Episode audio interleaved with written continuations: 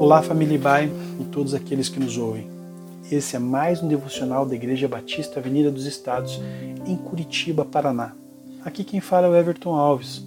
Hoje é dia 18 de setembro de 2020.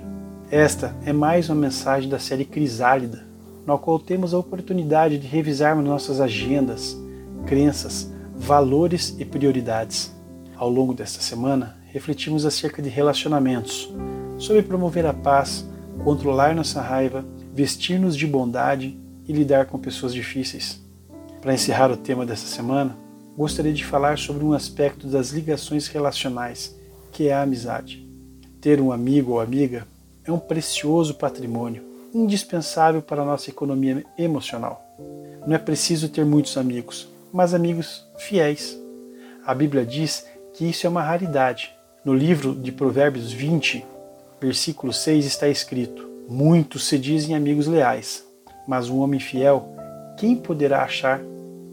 Fidelidade não é uma palavra que ouvimos com muita frequência nos dias de hoje.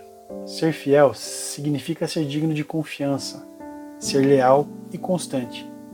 É muito desgastante ter de lidar com uma pessoa infiel, porque a desconfiança a respeito dessa pessoa sempre suga nossos pensamentos, é extremamente frustrante relacionar-se com pessoas inconstantes. Poucas coisas são mais importantes do que a fidelidade. Podemos ser talentosos, educados e criativos, mas se não formos confiáveis, de nada valem nossas habilidades. A confiabilidade é uma grande habilidade. Ser fiel nos relacionamentos não abre espaço para ressentimentos, pois promessas quebradas e acordos não cumpridos são combustível para dúvida, desconfiança, frustração e, consequentemente, ressentimento. A amizade fiel é cultivada ao longo do tempo. Em Provérbios 17, versículo 17, a Bíblia traz um texto muito famoso. O amigo ama em todos os momentos, é um irmão na adversidade. Amigos são constantes, pode-se contar com eles em uma crise ou para celebrar conquistas, mas esta confiança é cultivada ao longo do tempo. Quando as coisas ficam difíceis, o verdadeiro amigo não enxerga outro lado, mas nos ajuda a chegar lá. Um amigo fiel também repreende com franqueza. Melhor é a repreensão franca do que o amor encoberto. Leais são as feridas feitas pelo que ama.